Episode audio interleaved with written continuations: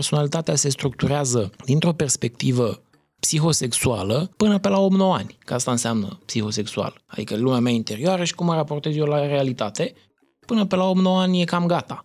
Și atunci de asta ne tot ducem în copilărie, pentru că personalitatea și dacă sunt probleme, înseamnă că acele probleme au apărut până pe la 8-9 ani. Vocea pe care tocmai ai auzit-o este a lui Vlad Burtăverde. El este conferențiar la Facultatea de Psihologie a Universității București, fondator al Asociației de Personalitate și Psihologie Evoluționistă și ne-a ajutat să înțelegem cum se manifestă sadismul în viața sexuală, dar și de ce, cel mai probabil, avea o perspectivă greșită despre el. E mai interesat omul de sex în perioada asta anii 2000 decât uh, era înainte? Sau ni se pare nouă doar pentru că sunt mai multe informații stânga-dreapta? Cele mai multe date științifice din zona psihologiei, sociologiei, antropologiei și restul de științe conexe de tip comportamental ne arată că, așa cum probabil e intuitiv pentru toată lumea, nu sunt oamenii mai interesați în uh, ultimii 20 de ani sau după anii 2000 de, de sexualitate decât erau înainte, este percepția noastră publică, în primul rând pentru că, așa cum spui și tu, masa societății este mult mai dezinhibată când vine vorba de aspecte ce țin de identitatea foarte intimă, să spunem așa. Adică oamenii nu mai consideră că este ceva tabu, indezirabil să vorbesc despre despre sex. Și în sensul ăsta, cel puțin pe noi aici în România, ai spune că ne-a afectat mai mult sau mai puțin perioada comunistă cu toate privațiunile? Pe noi ne-a afectat uh, serios de mult perioada comunistă pentru că a înrădăcinat, a bătut în cuie o caracteristică culturală care ne cam ține pe loc nu doar din perspectiva dezvoltării individului în ceea ce privește ramurile vieții sale, ci și dintr-o perspectivă generală, culturală, și anume colectivismul. Colectivismul este o caracteristică ce presupune perceperea identității mele, în primul rând ca făcând parte dintr-un uh, grup. Eu nu sunt important, ci grupul din care fac parte e important. Nevoile grupului. Eu dacă vreau să fac ceva, am un striving, am un drive, am o nevoie pe care o resimt, că aș vrea să fac un anumit lucru, vreau să uh, mă căsătoresc după 30 de ani. În mintea mea prima dată apare ce ar crede majoritatea despre asta. Grupul. Când spun grupul, între ghilimele de la grupul cel mai restrâns, familia, până la prieteni, apropia societatea în general. E ceva acceptat cultural în spațiul ăsta în care trăiesc eu, în cazul nostru în România, cu cât nivelul de acest colectivism este mai ridicat, cu atât oamenii tind să-și inhibe dorințele personale dacă ele nu sunt convergente cu ceea ce e social dezirabil și acceptat. Și atunci să revin la cum ne-a afectat perioada comunistă, evident că ea a antipărit niște stereotipuri, niște viziuni de tip conservator despre sexualitate, despre exprimarea sexualității, da? De exemplu, percepția și rezonanța emoțională, acceptarea, se spune mai simplu, față de diversitatea ceea ce privește orientarea sexuală. Noi suntem în spațiul Uniunii Europene printre locurile cele mai de jos la acceptarea persoanelor de orientare sexuală diferită. Bisexual, gay, lesbiene. În contextul ăsta mă bucur că ai venit la Pătratul Roșu. Mai țin un pic de subiectul uh, cu care am pornit, de acest colectivism, de acest da. grup. Asta ar însemna că nu avem nimic, nu avem nicio coordonată clară decât raportat la grup Adică în 100 de ani viața sexuală ar putea arăta cu totul altfel sau spectrul ăsta al sexualității ar putea arăta cu totul altfel pentru că grupurile se schimbă? În România sau în general? În general, că poate pe România e prea puțin și atunci să nu greșim. Nu colectivismul influențează comportamentul sexual sau sexualitatea în general, ci exprimarea ei în spațiul uh, social, public, dezirabil, acceptat. Sau, ca să spun uh, mai uh, concret, nu există niciun comportament sexual de care știm cel puțin și e recunoscut în primul rând ca și comportament sexual, cât ar fi el de stigmatizat, blamat, uh, ostracizat de anumite categorii de oameni nou pe fața Pământului. Cele mai multe comportamente sexuale există de când suntem noi ca specie Homo sapiens sapiens. Și atunci, tot ceea ce noi putem să discutăm în cazul ăsta e despre incidența lor, despre prevalența lor, despre uh, în ce măsură oamenii se simt împăcați pentru că fac asta sau că simt nevoia să facă asta, când spun asta, abar n-am, sadism. Orice. Da, însă oamenii fie că se simt împăcați să o facă, fie că nu o fac de obicei. Unii dintre ei tot o fac. Dacă există acel striving, acea nevoie sexuală, acea dorință, într-o formă sau alta, mai devreme sau mai târziu, hai să nu zic neapărat o fac, pentru că e absolutist cumva și poate se înțelege că nu există control, nu asta rămâne la nivel de fantezie, cel puțin. Dar și fantezia e o componentă a sexualității.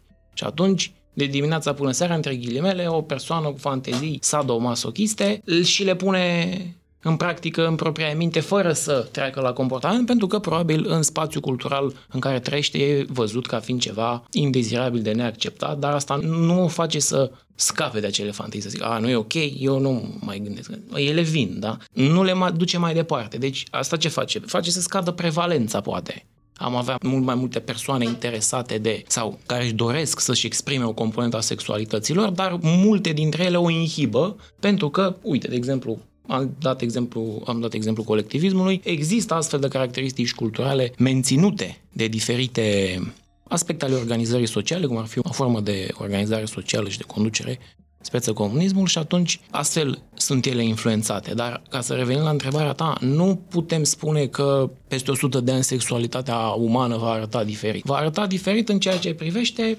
deschiderea majorității față de X sau Y. Și în contextul ăsta, sadismul are un capitol aparte și o percepție aparte, pentru că presupune o duritate pe care nu o asociezi tradițional cu viața sexuală. Care sunt resorturile lui? Poate nu doar viața sexuală, adaug și nuanța asta de fantezie, de erotism, de... Da. Acum, discuția e una complexă și cred că, din punctul meu de vedere, cel mai bine este să începem cu delimitarea elementelor centrale din sexualitatea umană, din comportamentul sexual. Pe care ceea ce presupune că le avem cu toții. Cu toții, da. De natura noastră sexuală. Și asta, primul lucru pe care, care trebuie subliniat este faptul că nu poți să separi plăcerea, gratificarea sexuală de agresivitate. Adică, indiferent de contextul, de tipul de activitate sexuală, de orice preferință, chiar și probabil la cei mai conservatori și tradiționali din punct de vedere sexual oameni, există o doză de agresivitate care cel puțin se manifestă în trăirea orgasmului. Adică, prin natura lui, orgasmul are o componentă agresivă. Manifestarea lui de eliberare, ăla e un, hai să spun, agresivitate din o perspectivă psihologică. Adică de descărcare, de forță, să spunem mai mult forță, nu neapărat agresivitate să înțelegem violență. E diferență mare între ce înseamnă agresivitate în natura noastră umană și violență. Pot să fiu agresiv fără să fiu violent. De exemplu, cel mai natural în timpul orgasmului. E o componentă agresivă acolo. Și atunci, neputându-le separa pe cele două, se dezvoltă firesc zona cealaltă. Aici intervin uh, diferențele individuale, le spunem noi psihologii. Diferențele dintre oameni. Nu toți oamenii practică aspecte din zona sadismului sexual. O mică parte. Diferite studii arată că e ceva nu atât de tabu, dar cel puțin să se identifice ca și membru dintr-o comunitate de tip sadomasochist variază între 2 și 10% din populația țărilor dezvoltate. Pentru ambele categorii. Ambele și cei sexe. care vor să practice... Cei care practică. Ce voiam eu să sparg aici să fie pe cele două, sadomaso, Am, le spune da, da, și da, atât ambele. cei care vor Ambele. să fie agresivi, Da. cât și cei care vor să ia asupra lor agresivitatea. Da, pentru că cele mai multe studii sunt făcute în zona asta, deoarece unii dintre ei sunt ceea ce se numește switch, adică sunt și,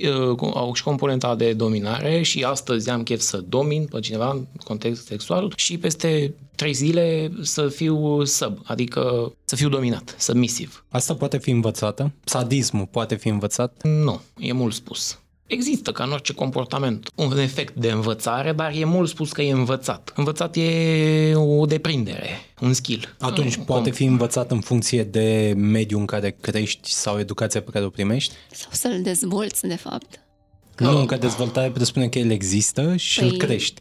Pornește de la faptul că-l avem. Pornesc de la ideea că nu-l avem, în felul în care el este exprimat în diverse da. moduri, dar că cumva mediul în care ești ar putea oferi niște ghionturi în direcția asta. Uh-huh. Da, întrebarea e una foarte la obiect și care ar, ar trebui să ajute să se clarifice anumite elemente ce țin de natura uh, sadismului sexual și anume că întotdeauna există o multitudine de hai să le spunem cauze. Deși câteodată e mult spus cauze, știința psihologiei și restul lui științelor comportamentale nu ne permite atât de bine să delimităm între ce e cauzal și ce e doar corelațional sau observațional. Observăm că la persoanele, să zicem, care, dau un exemplu, nu au avut uh, figură paternă, nu au avut o familie tradițională cu tata prezentă, la vârsta adultă au o sexualitate mai uh, expansivă, mai variată, mai colorată, mai diversă. Sunt mai interesați de sex, să spunem. Dar nu pot să spun că din cauza că n-a avut pătaică lângă el uh,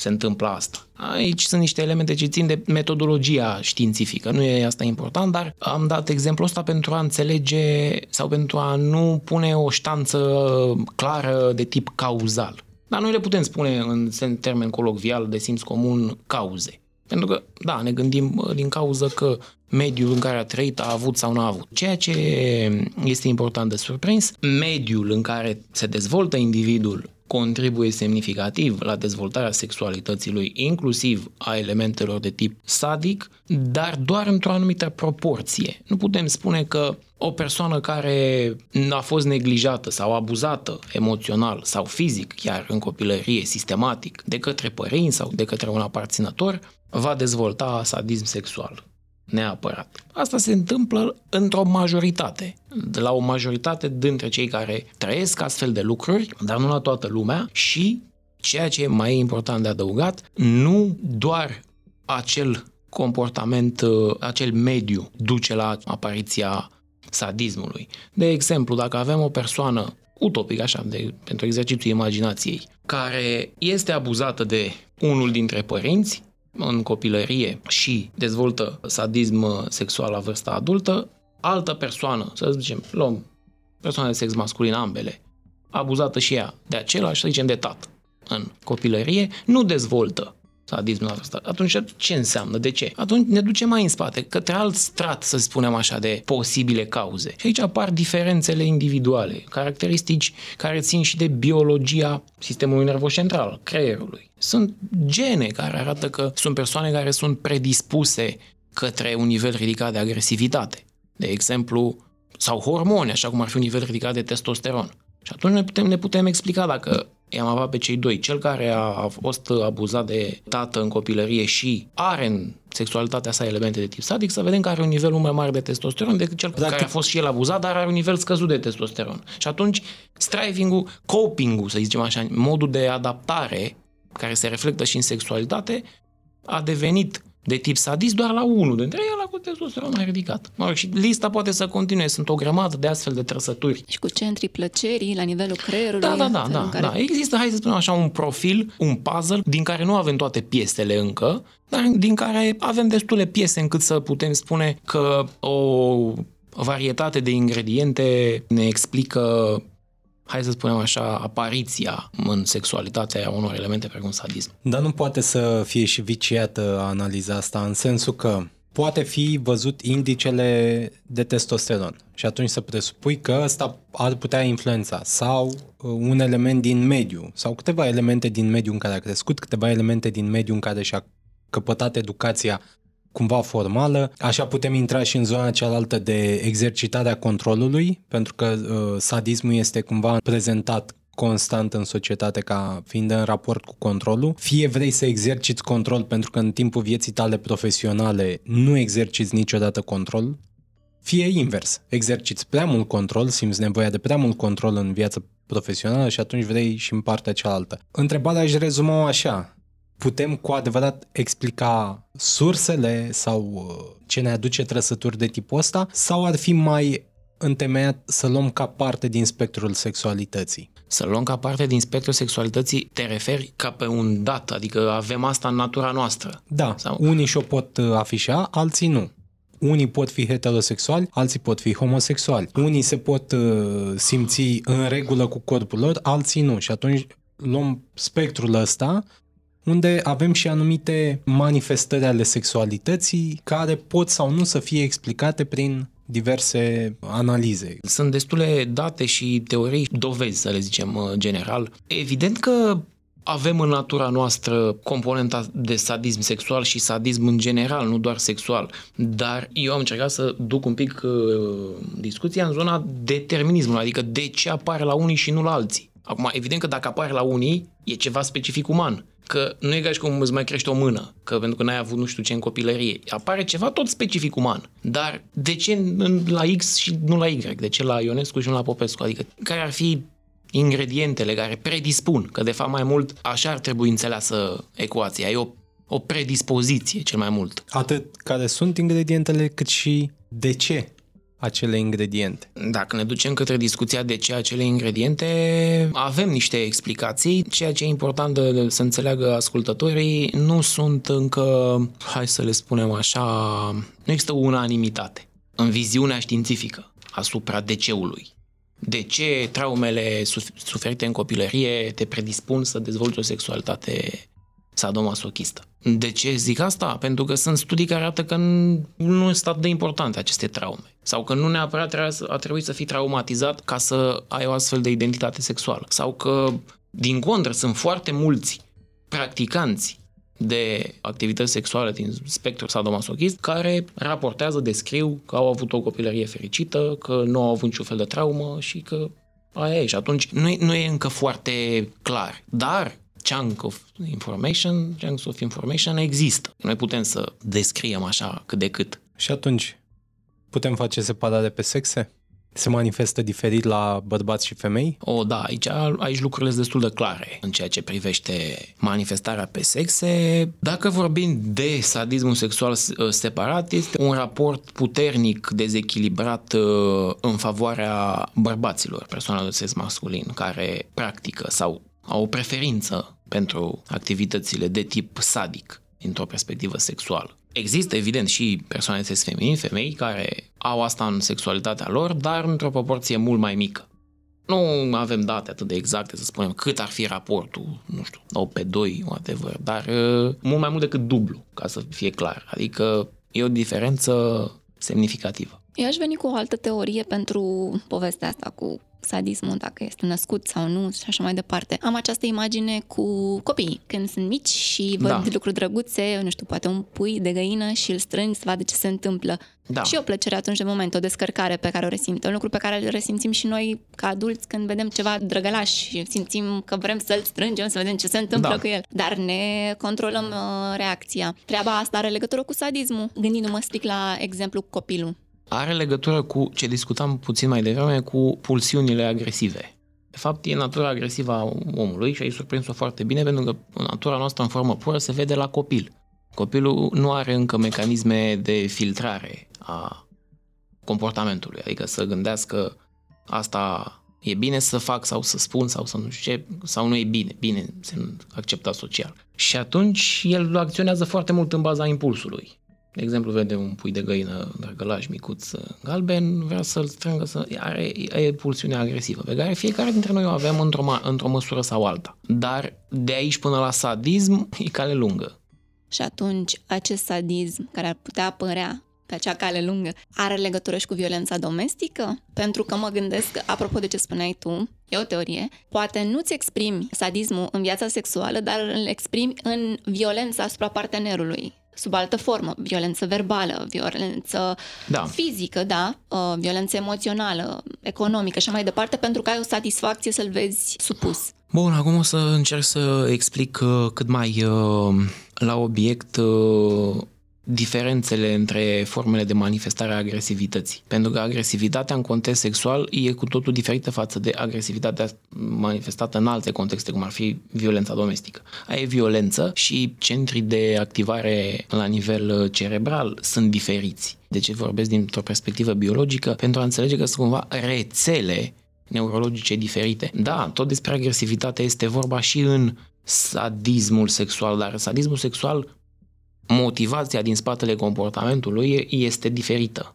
Este una de natură de împlinire emoțională, de a acoperi o nevoie emoțională. E, nu putem să punem degetul pe ea, să spunem o nevoie de acceptare, o nevoie de iubire, o nevoie de competență, o nevoie să mă simt suficient de bun, suficient de măreț, suficient de ceva, dar e o compensare pentru o nevoie. Pe când în spectrul uh, violenței generale care se manifestă în context domestic, acolo lucrurile sunt mult mai generale, mult mai simple de explicat este pur și simplu reacția de aversiune față de celălalt, care simt că nu sunt înțeles. Nu pot să mă exprim, n-am vocabular. Mă domină femeia că este mai abilă emoțional, că este în general. Are cuvintele mai la ea și atunci îmi pune pe masă niște argumente care mi-arată niște părți rele din mine, eu nu sunt de acord cu ele, nu știu să o contraargumentez și atunci dau în ea. Pentru că sunt needucat, sunt uh, și sub influența băuturilor alcoolice, acționez în baza impulsului, am un nivel ridicat de impulsivitate. Se adaugă la asta și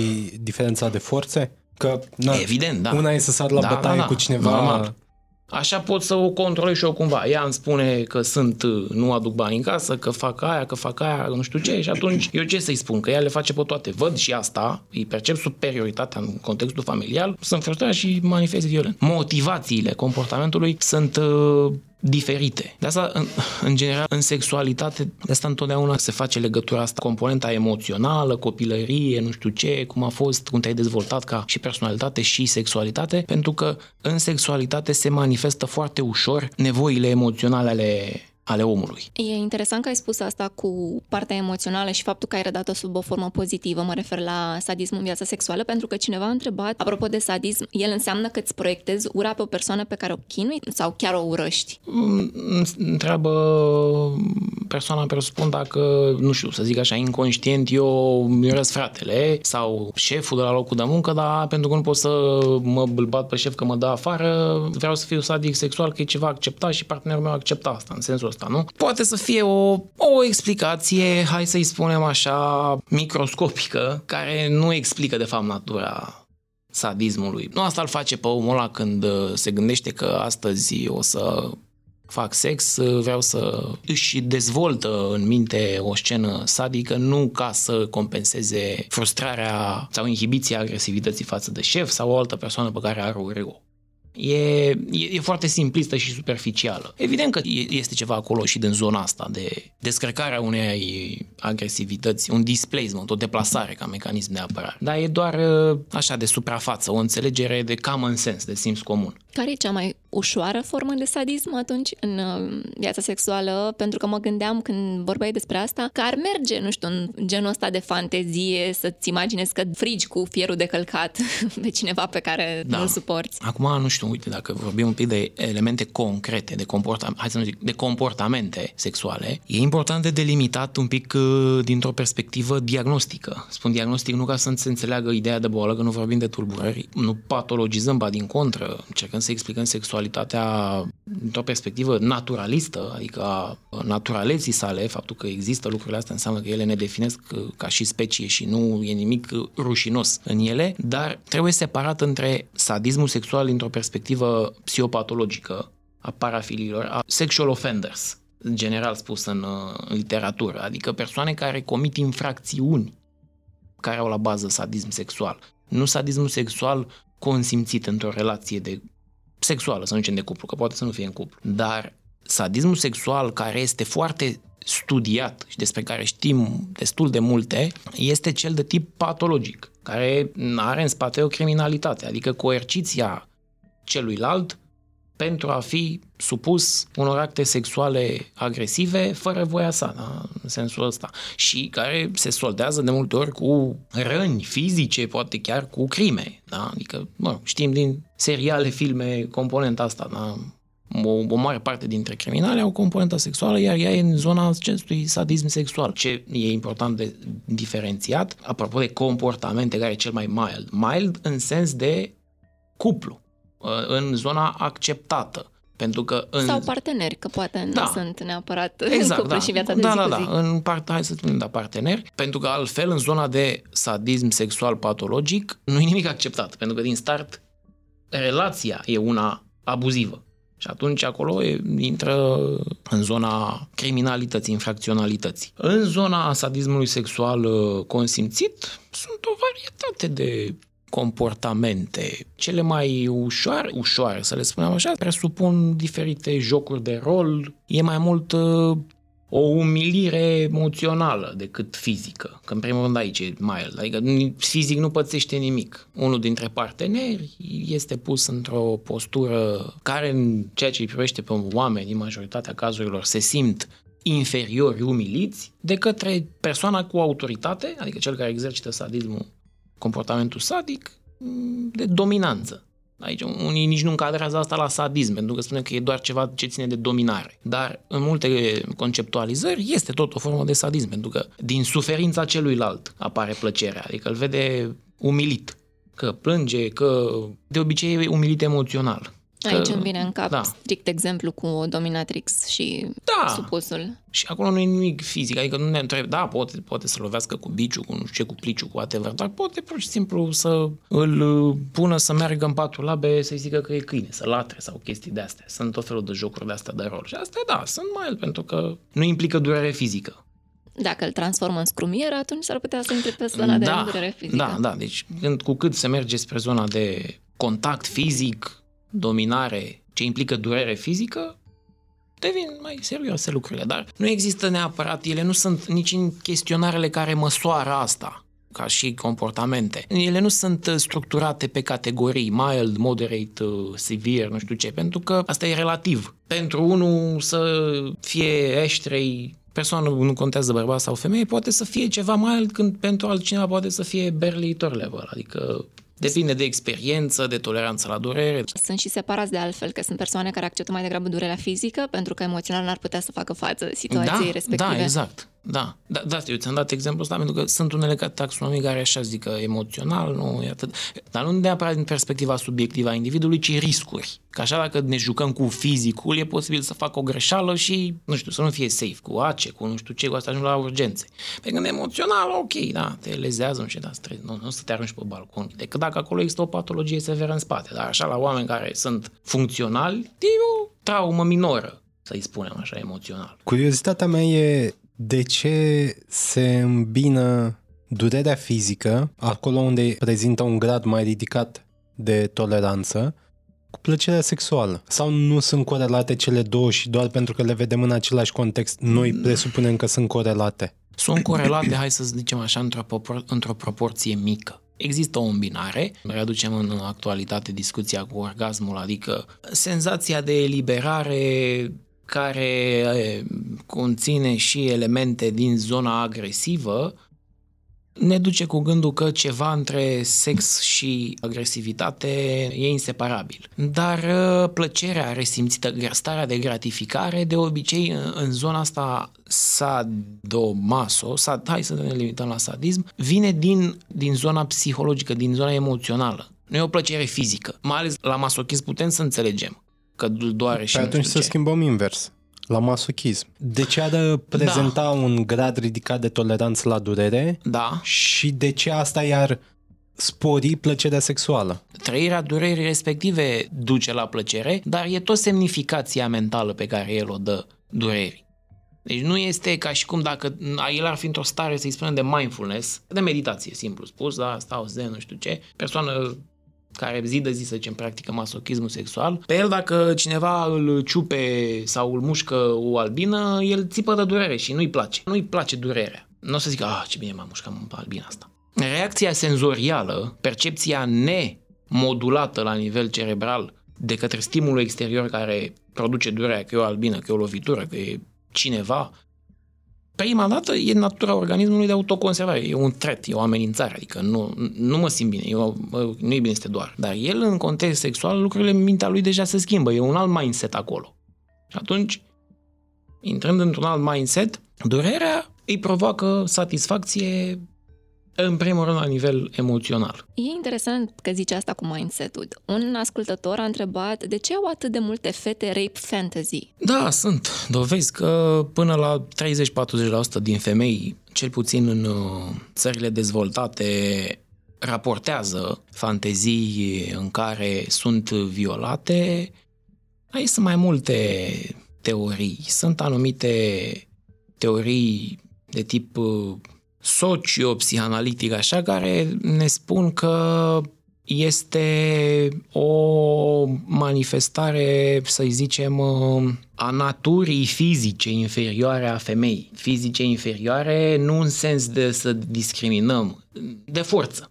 De asta nu punem la atletism bărbatul cu femeia la 100 de metri pe aceeași pistă, pentru că câștigă întotdeauna bărbații. Adică fizic au mai multă forță. Noi ca și oameni am evoluat uh, până în urmă cu puțin timp, câștigându-ne existența aproape exclusiv pe cale fizică, prin skill fizice, au fost cele mai uh, importante adaptarea noastră la mediu și implicit bărbații au fost percepuți mai capabili. Până în urmă cu puțin timp nu vedeam femeie, președinte, femeie în poziții de conducere și așa mai, femeie cu dreptul la vot. Și atunci această inferioritate percepută, inconștient, se consideră că prin fanteziile sexuale este eliberată această frustrare emoțională pe care altfel n-ar putea să o elibereze.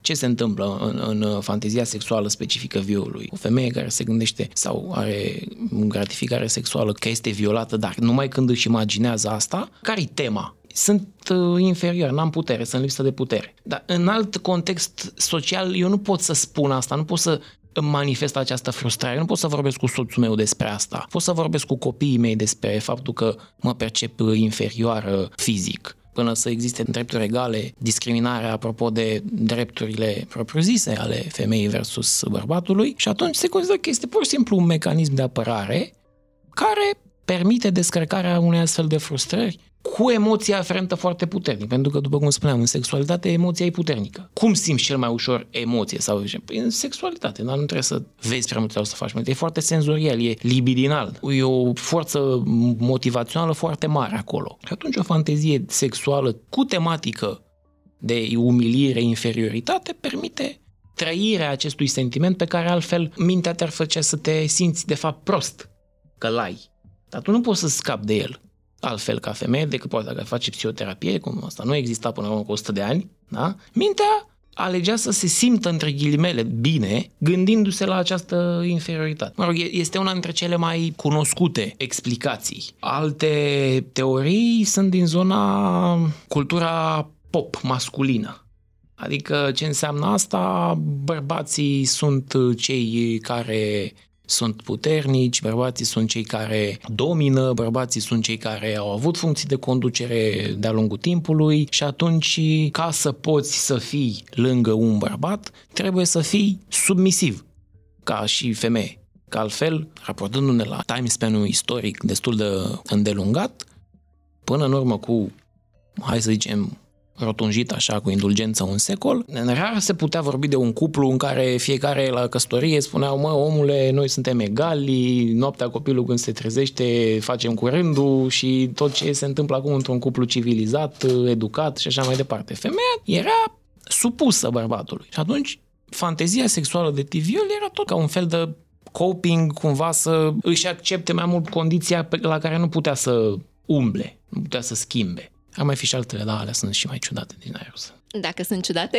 Adică sunt ciudate și nu le găsesc mare sens. Adică sunt unele care spun că, de fapt, persoanele care au astfel de fantezii sexuale din zona violului sunt persoanele care au fost abuzate în copilărie. Nu neapărat viol, fetele, să spunem. E valabil și la băieți, dar într-o proporție mai mică. Au fost abuzate preponderent sexual, dar nu neapărat. Au fost violate, de fapt. Și era trăirea scenei ăleia cu scop de cumva mintea caută o situație în care să pot să mă simt în control. Că dacă mi s-a întâmplat asta în scara blocului, a fost oribil, mi-a distrus componenta emoțională, mi-a trebuit ani de zile sau poate niciodată nu o să mă refac 100% emoțional, dar dacă fantasize about it, e într-un mediu de control, adică cumva mintea vede de fiecare dată că nu se întâmplă nimic, nu se întâmplă nimic. Nu se, e ca un, un circuit așa blocat care se, se repetă și îți dă o, o falsă percepție de siguranță. Dar aici sunt discuții destul de mixte, adică controversate cu privire la validitatea explicației care de fapt nu că n-ar fi studii care să susțină asta, ci faptul că până la 40%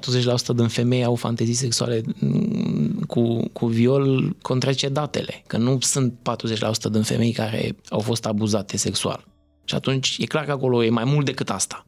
E posibil să fie și asta, așa putem să înțelegem datele. Pentru foarte multe nuanțe ale sexualității, pare foarte eficientă explicația asta cu ceva din copilărie care a stârnit ceva în viața ta adultă. Și aici nu ieșim cu totul din sfera sadism sau uh, fantezii cu violuri, dar foarte des văd trimiterea asta la ceva din copilărie, la ceva din uh, perioada aia până în 10 ani sau poate începutul adolescenței. Are legătură de mersul ăsta sau lejeritatea asta cu care oamenii mută bagajele astea de vină pe copilărie, pe ceva din copilărie, cu ceva din psihologie sau, mai mult, Freud a dat naștere la ipotezele astea? Că ceva din copilărie te distruge ca adult?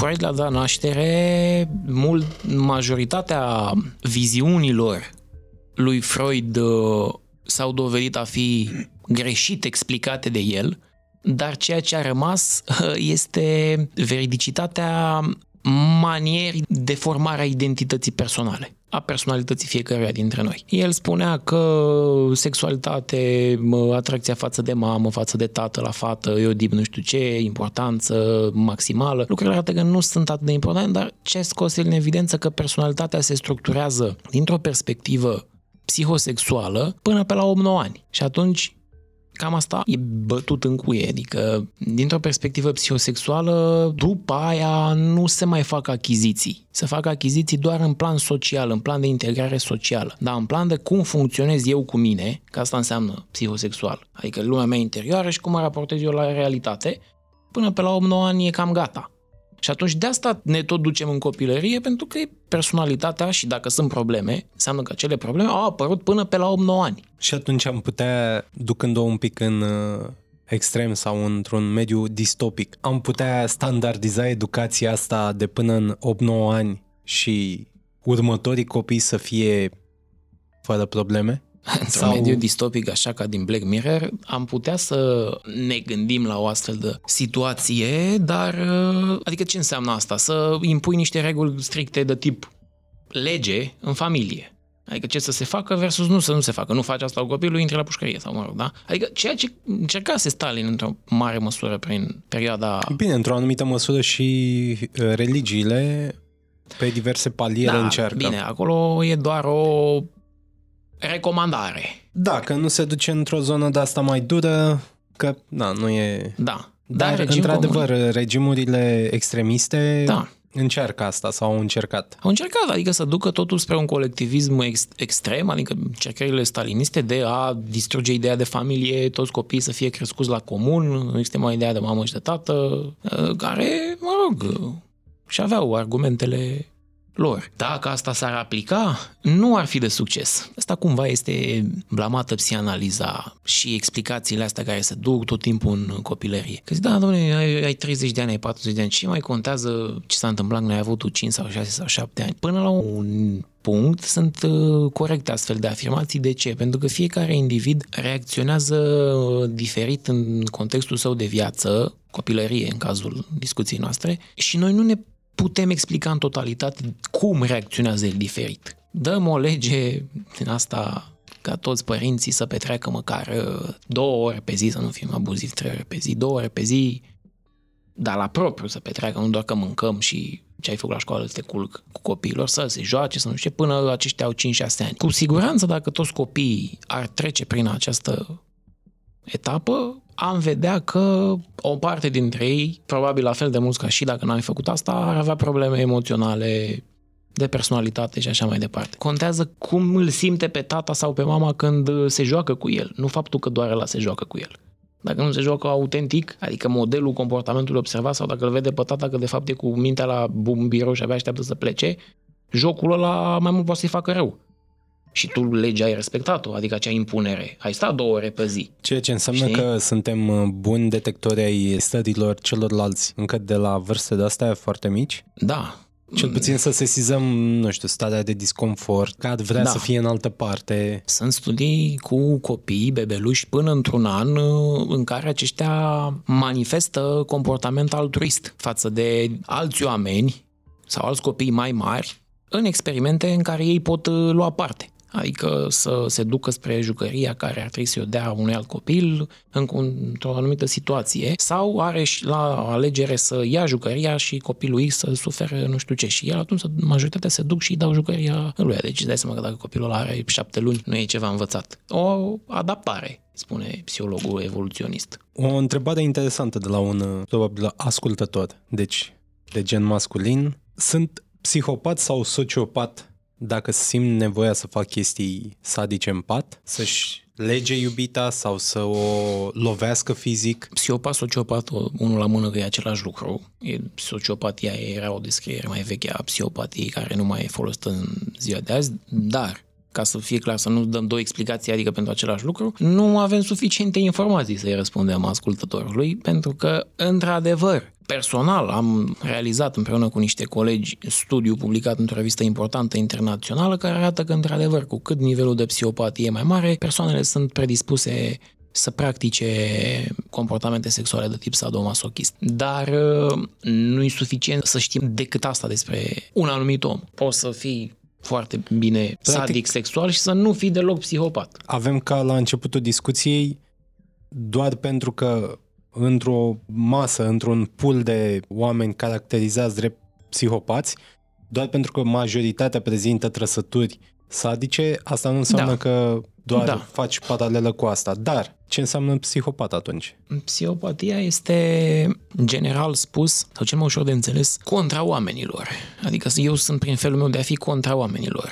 Sunt uh, antisocial. Cu toți? Sau poți avea excepții? Nu, poți să ai excepții, dar doar de tip funcțional, instrumental, cu familia ta cu copiii tăi, cu soția, dar uh, de ce spun funcțional sau instrumental? Ele nu sunt relații necondiționate. Adică ea trebuie să se comporte într-un anumit fel. Dacă a călcat pe bec, te-a mars. Deci nu pot să spun că nu sunt contra ta. Sunt cu tine, dar dacă joci la mine în tabără. Sună comportament social destul de ingineresc sau matematic. Practic schimb de resurse sau da, de... tranzacțional, așa, exact. Asta în relațiile interpersonale la care Mai țin. strânse, la da. care țin, da. În rest, au un stil de viață, spune psihologul, de tip uh, ex exploatator. Adică încearcă să extragă cât mai multe resurse, între ghilimele, de la celălalt. Adică printr-un nivel de empatie scăzut, printr-un nivel de îndrăzneală tupeu, cum am spune popular, ridicat, printr-o chiar o preocupare față de propria stare, sănătate, integritate fizică reduse. O persoană cu nivel ridicat de psihopatie e de ăla care merge Pitești Slatina pe o bandă pe sens și vede că vine un tir în față, dar se bagă ce ai că am loc și trece, încetinește tirul. Nu e atât de preocupat de integritatea lui fizică și a, asta îl predispune către riscuri, către că de fapt asta e mai important de înțeles, nu că nu dă doi bani pe integritatea lui fizică și asumă riscuri foarte multe. Empatie scăzută, nu-i pasă de celălalt, mi-asum riscuri foarte multe, un nivel de emoționalitate destul de flat, așa, plat, coloratura afectivă redusă. Emoțiile joacă un rol foarte, foarte mic în viața lor. Și atunci, pe trăsăturile astea, sadismul poate veni ca un amplificator al uh, acelor emoții destul de scăzute? Exact, ai spus foarte bine lucrul ăsta. De obicei, asta e o explicație nu doar a sadismului, dar a tot ce ține de hiperexcitabilitate, de nevoia de hiperexcitabilitate, de latură hedonică dusă un pic în extrem a comportamentului uman. Pentru că o persoană care atinge așa, această stare de homeostaz, armonie, de echilibru, nu simte nevoia să bea șapte o beri pe zi sau să fumeze două pachete de țigări pe zi sau să fie dependent de substanțe și mai tari sau în, în zona sexuală să apeleze la lucruri extreme din punct de vedere fizic care să descarce niște emoții. Pentru că le trăiește uitându-se pe geam și auzând uh, niște păsărele cum ciripesc. Îi provoacă o descărcare de dopamină, să spunem, în termeni fiziologici. Adică, dar și subiectiv simte acele emoții pozitive. Dacă nivelul de tocire afectivă este unul mai ridicat, ne raportează des în zona asta clinică, interviurilor clinice în psihologie, spune mă simt gol pe interior. Ca să compenseze acea tocire, apelează la ceva care să umple golul de obicei dependență de substanțe și în sexualitate în plan secund. Asta pentru că probabil era destul de tabu, apropo de ce vorbeam mai la începutul discuției. Era mult mai la îndemână să bei sau să fumezi decât să practici anumite comportamente sexuale de care poate nici n-auzisei ținând cont și de nivelul de educație sau ne gândim în 1900, oameni care nu aveau cine știe ce acces la informație. Și educație și capacitatea de a călători și să întâlnești alte grupuri sociale. Să întâlnești, dar aici aș face o paranteză, deși nu vine într-o întrebare, cred eu că e o completare importantă. Practicile din zona sadomasochistă se găse, găsesc într-un cluster demografic uh, particular Profilul demografic al persoanei este de obicei persoană din, uh, într-o țară dezvoltată, adică nu developing country, cum ar fi și România, mă rog, acum Banca Mondială ne-a băgat în developed. Vestul Europei, ca să fie mai ușor de înțeles, Statele Unite, vestul Europei, Canada, țară dezvoltată,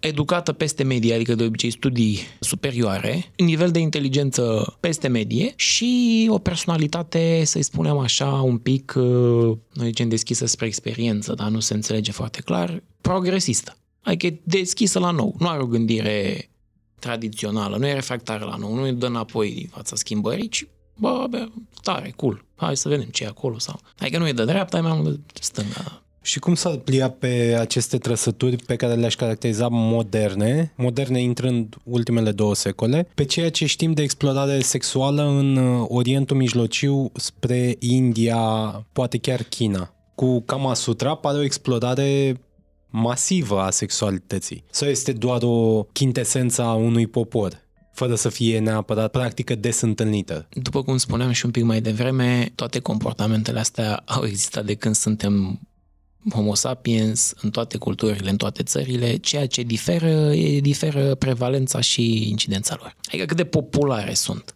Este posibil să existe contexte culturale unde ele sunt, uh, făcând abstracție, cum ai zis, de ultimele două secole, când avem această revoluție industrială și așa mai departe, destul de explorate și înțelese cu mult timp în urmă foarte bine, discutate și să nu sunt uh, stigmatizate aproape deloc. De exemplu, asta o putem vedea din uh, cultura japoneză, unde ei au printre nivelurile de incidență cele mai mari de, de practici din zona asta. Nu neapărat sadomaso, mai mult pe legat, pe o artă. Mai și mult. bari. Da, da, dacă ne uităm și în literatura lor, cum spui tu, și nu numai în Japonia, în tot, toată zona orientală, nu toată, dar o mare parte, au astfel de explorare mult mai timpurie decât noi. Dar acum noi nu putem să facem decât constatări în zona artistică, literară, dar de nespecialitate, pentru că știință nu era atunci, psihologie nu era atunci,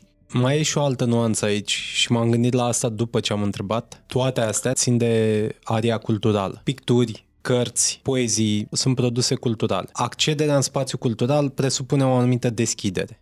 Nu prea poți să creezi cultură de la secol la secol, la fel ca în secolul precedent și atunci trebuie să fii deschis la nou. Să fii deschis să scrii despre nou, să-l pictezi, să îl prezinți. Poate e și o imagine viciată pe care o avem crezând că dacă s-au păstrat astfel de explorări sau astfel de consemnări, era ceva general valabil în societate, când la fel de bine poate să fie doar pe un grup, care fie era urban, poate era în anumite straturi sociale și atunci s-ar, s-ar plia mai bine pe descrierea modernă, state dezvoltate, educație superioară, deschidere la nou. Numai că în loc de state dezvoltate, state și orașe. Că poate dacă era țara mare, atunci orașul dezvoltat putea îngădui așa ceva. Cum pe Japonia mă gândesc că în două orașe mari, la proporțiile timpurilor respective, era mult mai ușor să explorezi astfel de senzații și astfel de zone sexuale. Înțeleg ce spui și într-o mare măsură are, are sens, dar cumva nu e suficient de convingător pentru, pentru mine, pentru că, exact cum spuneam, dacă ne uităm în masa populației la ei, oamenii sunt mult mai habituați, sunt mult mai obișnuiți cu lucrurile astea. Și asta cumva ne face să credem că nu doar pentru că arta și cultura erau mai libere sau erau mai mare deschidere către nou în anumite arii tot dezvoltate ale societății duce la lucrul ăsta, ci pentru că în sine aceste comportamente au fost mai explorate, au fost mai acceptate. Deși, mă rog, nu, nu, nu pot să zic că pot să dau răspunsuri foarte competente, pentru da, că cumva în mintea mea acum apare și o contradicție paradoxal de asta, fiind în zona psihologiei personalității. Japonezii, chinezii și mulți alții au un nivel de uh, tradiționalist și conservatorism foarte mare, mult mai mare decât europenii și caucazienii. Și atunci e cumva contraintuitiv pe ce vorbim noi aici. E un conservatorism specific, adică nu e chiar da. ce înțelegem noi prin conservatorism. E tradițiile nu, lor. Comunitate da. de tip amiș, da, da, izolată, da. completă, rămas acolo. Și că tot vorbeai de fantezii, mai devreme, mai mult din ideea asta că să continuăm de la partea cu inspirații. Ce alte fantezii ați mai regăsit în studii? Ca tot vorbeam și de cea cu violul. În ce se regăsește în fanteziile sexuale umane, psihologii au reușit să le grupeze într-o plăcintă din vreo 3-4 felii. Există diferențe importante în funcție de, de gen. Când am discutat mai devreme, la femei sunt dominante cele ce au ca tematică violul, la bărbații sunt dominante cele care au uh, ca tematică promiscuitatea, adică libertinismul sexual, mulți parteneri, de obicei parteneri. am uh, sex în grup, orgii, astea sunt cele mai întâlnite în cazul bărbaților. Pe locul 2 cele sadomaso, de tip sadomaso, nu, nu e diferenția, sunt puse la grămadă. Viol, uh, postură de submisiv, de dominant, ca și categorie sunt BDSM și aici în unele studii nu există diferențe de gen, ca fantezii, nu ca și comportamente. Ca și comportamente, da, bărbații sunt mult mai open, adică ar căuta, ar face asta. Femeile doar au, au aceste fantezii și rămân fantezii din fericire cu violare. Adică niciunei femei nu place să fie violată. E doar o fantezie, e un coping al minții, dar nu are de-a face cu realitatea trăită. În ceea ce privește fanteziile, nu există diferențe între de gen în această zonă de BDSM. Mai e o categorie numită fantezii impersonale, adică îmi imaginez că fac sex cu un străin care arată bine. Aici sunt preponderent uh, specifice femeilor și fanteziile sexuale din zona romantică. Cele mai întâlnite, de fapt, în zona femeilor. Adică sunt pe o plajă cu un băiat de care îmi place și facem sex. BDSM, pe lângă faptul că pune foarte mult accentul pe consimțământ, mai are o nuanță, o etapă de fapt, când vorbim de sadism, de partea asta extremă, aftercare-ul. Ce rol are el? Cum a apărut de fapt? De ce e nevoie de el? Pentru securizarea emoțională. Adică în timpul actului sexual, orice om, cât ar fi el de diferit sau indiferent de natura lui, e vulnerabil. Adică e un act de vulnerabilitate, de, de renunțare la toate barierele pe care le avem și o parte dintre oameni, chiar și după încheierea actului uh, sexual, au nevoie de emotional soothing, adică de liniștire emoțională. Pentru mulți dintre oameni, asta vine natural prin natura orgasmului, adică e liberator. Dar în contextul BDSM e diferit, pentru că nu orgasmul e de obicei cel care duce la gratificare. E ceva psihoemoțional. Și atunci se termină, dar nu se termină la nivel fiziologic. Pot să rămână niște emoții, trăiri care au fost plăcute, dar au depășit nivelul de încât să fie plăcute. Nu e ca și cum, da, e lifestyle BDSM, dar nu tot 24 de ore din 24 simt asta la nivel plăcut. Și dacă depășesc pragul ăla de mindset uh, plăcut, e bine să aibă pe cineva care să le readucă într-o stare de liniște sufletească, să zicem. Chiar dacă până atunci ai fost scrumierea mea și te-am călcat în picioare. Da, probabil că da. Ciudat că te-ai concentrat pe asta cu scrumierea, pentru că nu mi se pare deloc cel mai dur lucru pe care îl poți face unei nu, persoane. Nu, absolut. Am zis mai devreme de asta cu fierul de călcat. Nici, nici aia nu mi se pare. Da, mă rog, cred că avem... Perspective și perspective. Da. Am ajuns la final. O întrebare oarecum personală. Tu cum vezi sexualitatea? Cum să încercăm să o explorăm? Inclusiv cu fantezia cu violul, inclusiv cu BDSM-ul cu toate nuanțele pe care le ia, inclusiv cu acele fantezii personale și impersonale, că sunt cunoscuți sau că sunt străini ceea ce ar fi o recomandare pe baza ceea ce ai studiat, pe baza ceea ce ai întâlnit. Cum începe explorare atunci când uh, omul, mă rog, copilul, adolescentul începe să-și descopere sexualitatea sau nu. mai târziu în când, viață? Sau... Hai să punem adolescența de 16 plus, până da. în viața adultă, până la finalul vieții și descoperă la un moment dat că are o anumită înclinație către ceva. Explorarea sexualității, evident, e un subiect uh, foarte intim, ai nevoie de un nivel de, de trust, de încredere interpersonală mare. Acum uh, sunt persoane care, prin felul lor de a fi, sunt asertive, adică vorbesc cu ușurință chiar și despre astfel de lucruri cu cei de lângă el.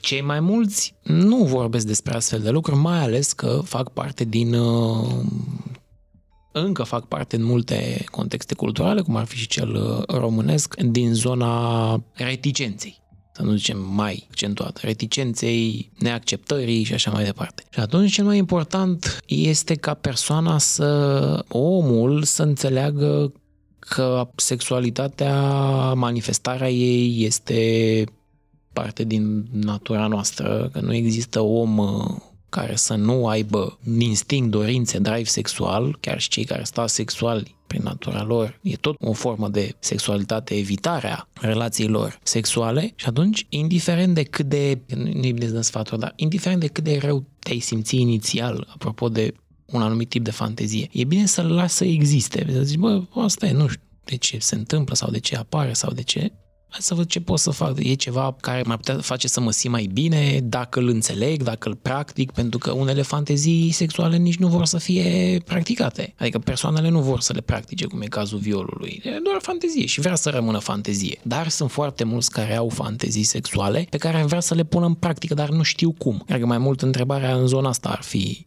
dacă ar ajunge, dacă ar vrea la un moment dat să le da. pună în practică, e recomandat sau ar fi de dorit să inițieze discuțiile sau pur și simplu să caute doar acei parteneri de care află într-o formă sau alta că sunt deschiși. Sau să-și facă un cont pe FetLife și să găsească o comunitate de BDSM. Da, să încerce diverse comunități. Practic să rezumăm așa, să deschidă discuțiile cu partenerii care există deja de-a lungul da. unei perioade de timp sau să caute parteneri doar pe zona aia. Răspunsul e să zic la mijloc. Oamenii, dacă sunt atrași de un anumit tip de activități sexuale, chiar dacă nu sunt conștienți, își caută persoane care parteneri, persoane cu care intră într-o relație ce satisfac într-o mare măsură profilul lui ideal de partener. Mai dominant, mai ok, nu, i nu ai spus niciodată că ai vrea să te domine sau să fie dominat, dar l-a perceput submisiv, i-a plăcut că era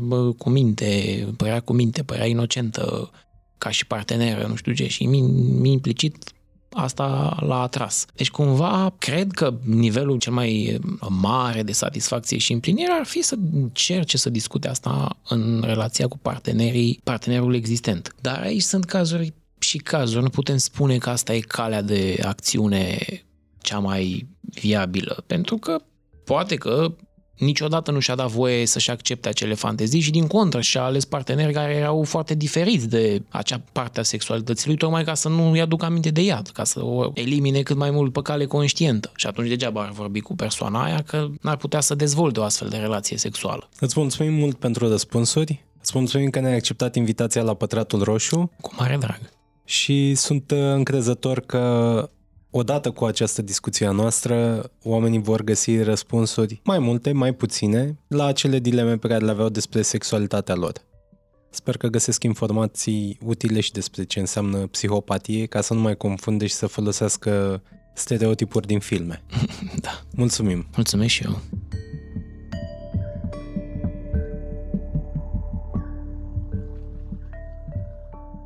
Acest podcast a fost realizat de Dana Alecu și Răzvan Băltărețu. Fiecare nou episod Pătratul Roșu poate fi ascultat pe SoundCloud, Spotify și Apple Podcasts și multe alte platforme. Totodată, nu uita să ne urmărești pe Facebook și Instagram ca să afli care vor fi următorii noștri invitați și să ne spui ce ai vrea să știi de la ei.